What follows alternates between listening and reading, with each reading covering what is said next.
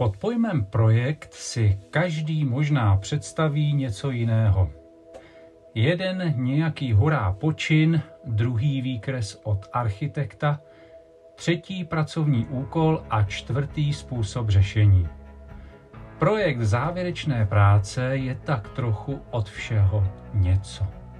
V každém případě je to velmi užitečná věc, která by nás v tomto období neměla minout.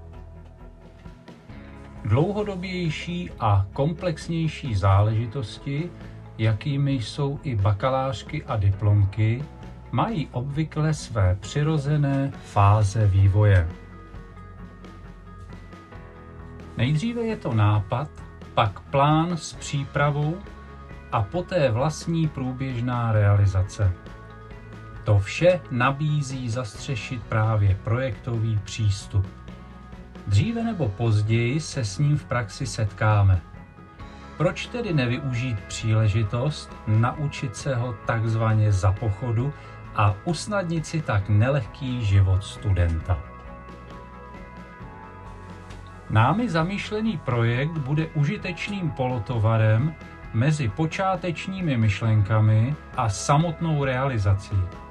Bude to bezpečný mezistupeň, který nám pomůže lépe sformulovat jednotlivé prvky a části, zorientovat se v jejich vzájemných vztazích, stejně jako ověřit jejich kompatibilitu a návaznost.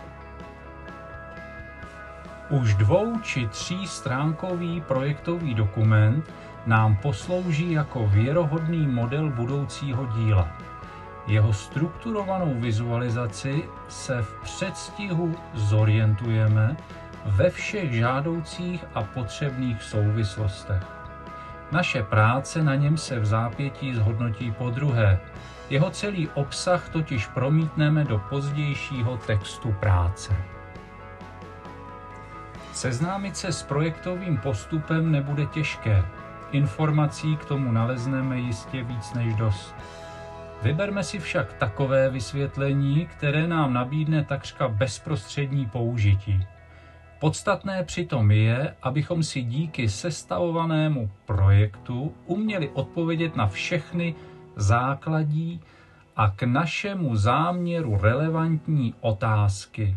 Vědět předem proč, k čemu, kdo, s kým, pro koho, od koho, za kolik, co, s čím, jak, kde, kdy, za jak dlouho se totiž rozhodně vyplatí.